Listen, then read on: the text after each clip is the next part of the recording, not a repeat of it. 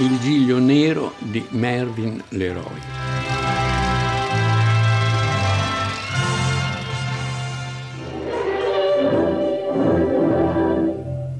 L'hai colpito con le scarpe, vero? È per questo che il povero Claude aveva quei segni a mezzaluna sulla fronte e sulle mani. Rispondimi, Roda. Rispondimi! Il Giglio Nero è un film molto curioso perché nel 1956 eh, è un film che parla dei bambini cattivi. È un tema raramente affrontato dal cinema perché i bambini cattivi mettono un po' paura, no?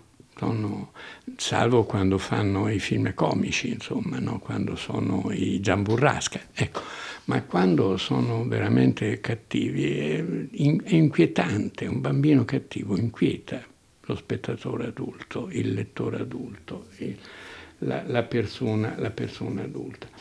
Nel 1956 il Giglio Nero di Mary Leroy ebbe un notevole successo e fu anche a suo modo un film abbastanza coraggioso, anche se oggi le sue idee sembrano abbastanza ridicole. Ecco. In realtà di che parla questo film? Parla di una normale famiglia piccolo borghese, di quelle dei suburbi americani, perfette, eccetera, eccetera. Il marito è nell'esercito, deve andare a Washington, resta la moglie con la bambina e la loro padrona di casa che sta al piano di sopra e un servitore un po' scemo che deve fare dei lavoretti eh, per la casa e questa bambina, il film è su due personaggi femminili, la madre e la figlia. E la figlia è... Eh, è terribile. E si scopre che praticamente si capisce abbastanza presto che una disgrazia che c'è stata a scuola, un bambino che è caduto da un pontile in un laghetto e che è morto affogato, in realtà è lei che l'ha ammazzato. Perché? Perché voleva riprendergli la medaglia di primo della classe che lei pensava spettasse a lei e non a lui. Tutto, ho detto. Non voleva darmi la medaglia che gli chiedeva, ecco tutto. E così è scappato via da me. E si è nascosto sul pontile. Ma io l'ho trovato. E l'ho minacciato di colpirlo con la scarpa se non mi dava la medaglia. Ma lui insisteva nel dire di no. E io l'ho colpito una prima volta. Allora si è tolto la medaglia e me l'ha data. E poi cos'è successo? Ha cercato di scappare e così l'ho colpito di nuovo. Ma continuava a gridare e a far rumore. Io avevo paura che qualcuno lo sentisse e ho continuato a picchiare. Più forte questa volta. E lui è caduto in acqua. Mio Dio, mio Dio. Una freddezza totale. Questa è un'assassina, cosciente e che si difende facendo finta mammina, mammina, eccetera, tutte le, le, astuzie possibili di una bambina cattiva per sembrare buona e perfetta, però la madre piano piano capisce che invece è lei, capisce questa cosa. E da un padre, che non è il vero padre, ma è, è quello che l'ha adottata quando era piccola, capisce, scopre che lei è la figlia di una criminale mandata alla sedia elettrica, cattivissima e totalmente amorale. Mamma, che ne farei della medaglia? Adesso è mia. Roda, vieni qui da me. No, non può essere. Non può essere vero. È un film molto intrigante che inquieta molto perché è tutto sul dibattito tra ereditarietà o ambiente, che fu nel, nel dopoguerra fu molto discussa questa cosa, insomma, se si è prodotti del DNA dei nostri genitori o si è invece influenzati dall'ambiente, il bene e il male, soprattutto il male, perché questo discorso veniva fatto a proposito del crimine, a proposito del disagio sociale che porta delle... è colpa dell'ambiente o è una questione ereditaria. Dibattito mai risolto, eh, sia chiaro, perché ancora oggi non se ne parla più, è un dibattito fuori moda, si tende a dar tutto, tutta la colpa all'ambiente, però come sappiamo la scoperta del DNA ha anche cambiato un po' le, le carte in tavola, anche se curiosamente su questo tema non c'è un libro recente che mi venga in mente che abbia ancora affrontato alla luce delle nuove acquisizioni scientifiche e anche sociologiche abbia un po' affrontato questo problema. Il film si chiama nell'originale The Bad Seed il cattivo seme. Io credo che venga dalla parabola evangelica. Gli americani usano la Bibbia a proposito e a sproposito sempre nei titoli dei film, ne, insomma, hanno una dimestichezza con la Bibbia che non abbiamo assolutamente. E The Bad Seed è il cattivo seme, quello che nella parabola del buon seminatore cade su un terreno arido, inadatto, sulla pietra e non produce eh, un buon frutto. No? Se cadi sul terreno buono, le cose, le cose cambiano. Roda, prendi le scarpe. Prendi le scarpe, buttale nella fornace. Presto, Roda, presto! Mettile nella fornace, bruciale! Che ne farei della T'ho medaglia, detto, mamma? vedrò quello che si può fare. Non la darai a Miss Fern, vero? No, non la darò a Miss Fern. Sul finale ci furono discussioni all'infinito perché eh, il finale era un finale nero, un finale tragico. Eh, il finale era questa madre che deve consegnare alla polizia che di dovere questa bambina assassina. No? E tutto è costruito intorno a questa tragedia di questa madre. L'attrice non è assolutamente all'altezza di questo ruolo e di questa, e di questa complessità. E, e, come se la cavano? Perché interviene il codice EIS, quello su, no, censura, insomma, un tema troppo scottante. E se la cavano gli sceneggiatori con un finale in cui grande tempesta, la bambina torna sul pontile perché deve cercare un qualcosa, un medaglione, qualcosa che, che se no può accusarla, ci sono fulmini dappertutto, arriva un fulmine, tacchete e la fa secca, lei e il pontile. Ecco, finale.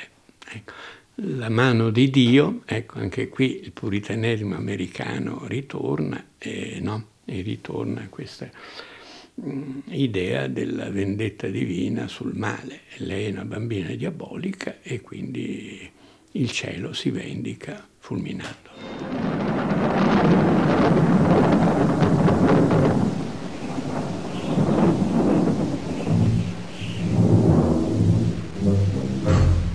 Melville Leroy è uno di quegli artigiani del cinema americano che ha attraversato 50 anni di eh, storia hollywoodiana e che era un ottimo professionista che si è trovato ad accettare le regole del gioco delle varie epoche della storia di Hollywood.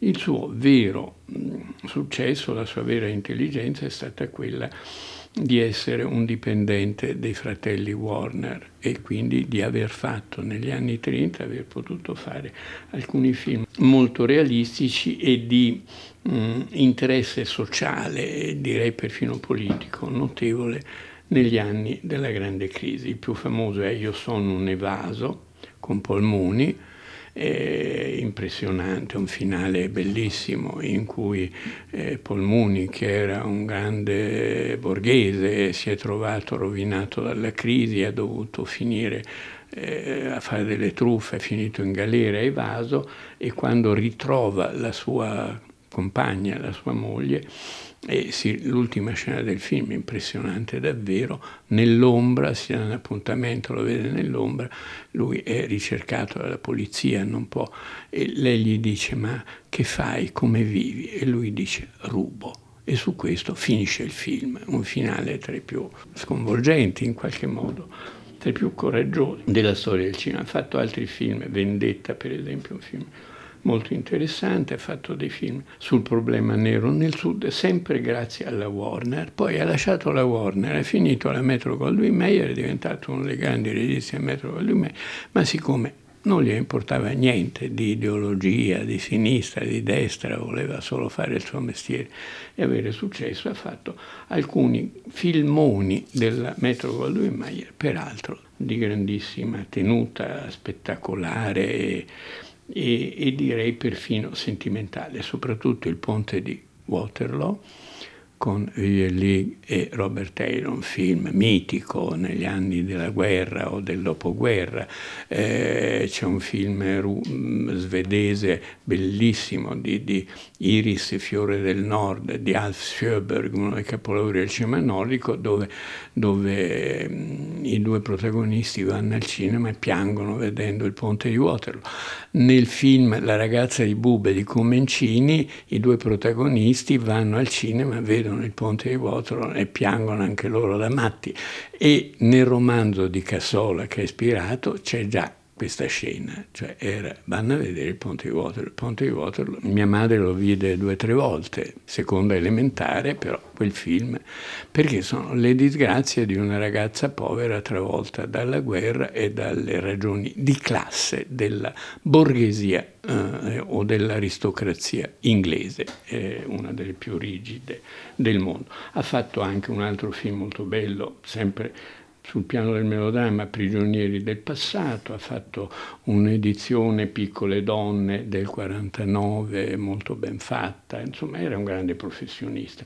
Uno dei suoi ultimi film più ignobili invece si chiamava Sono un agente FBI con James Stewart, che eh, era un film ferocemente anticomunista, di cui ricordo una, una battuta sublime, perché la voce fuori campo dell'agente che racconta Uh, no, le sue inchieste, come ha incastrato tanti eh, eh, comunisti americani, dice a un certo punto era domenica e ho subito scartato tra i luoghi in cui potevo eh, ritrovarlo la chiesa, perché essendo un comunista certamente non ci andava.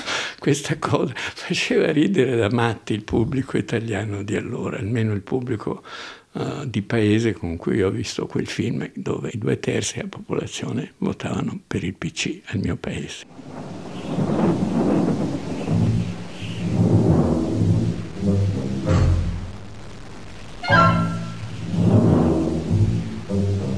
È curioso perché questo film teatrale tratto da una commedia di Maxwell Anderson, ebbe un enorme successo. Evidentemente questo problema del bene e del male forse in una chiave più americana e protestante che non eh, cattolica, tollerante, italica, diciamo, questo problema evidentemente attirava molto. In più c'era due attrici molto brave, Nancy Kelly che aveva fatto in cinema poche cose, ma in teatro era abbastanza brava, e Patty McCormack, questa ragazzina. Dieci anni dopo esatti, Arthur Penn farà un doppio colpo a teatro.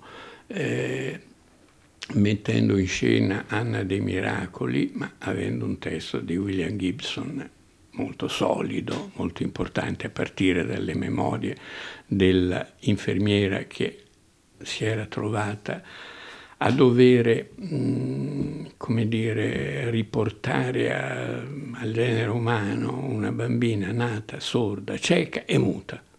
E quindi solo con il tatto lei riesce a rieducarla, però con una uh, situazione di estrema violenza, perché la bambina è una specie di mostro, è un animale e farla diventare un essere umano, il film è un capolavoro. La situazione è abbastanza simile, una madre e una figlia, tutto lo spettacolo teatrale e il film ruota intorno a questi due personaggi e un insegnante un'educatrice e una bambina. Sei stata cattiva?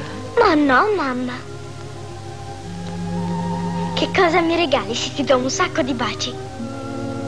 Oh, ti stringerò forte, forte al cuore. Il film non è un gran film, è un'ottima messa in scena di un testo teatrale, anche abbastanza angosciante, e interessante proprio per questa tematica. Per il resto, eh, sì, sono brave tutte e due, ma non bravissime. E Mervyn Leroy non è Arthur Penn, ovviamente.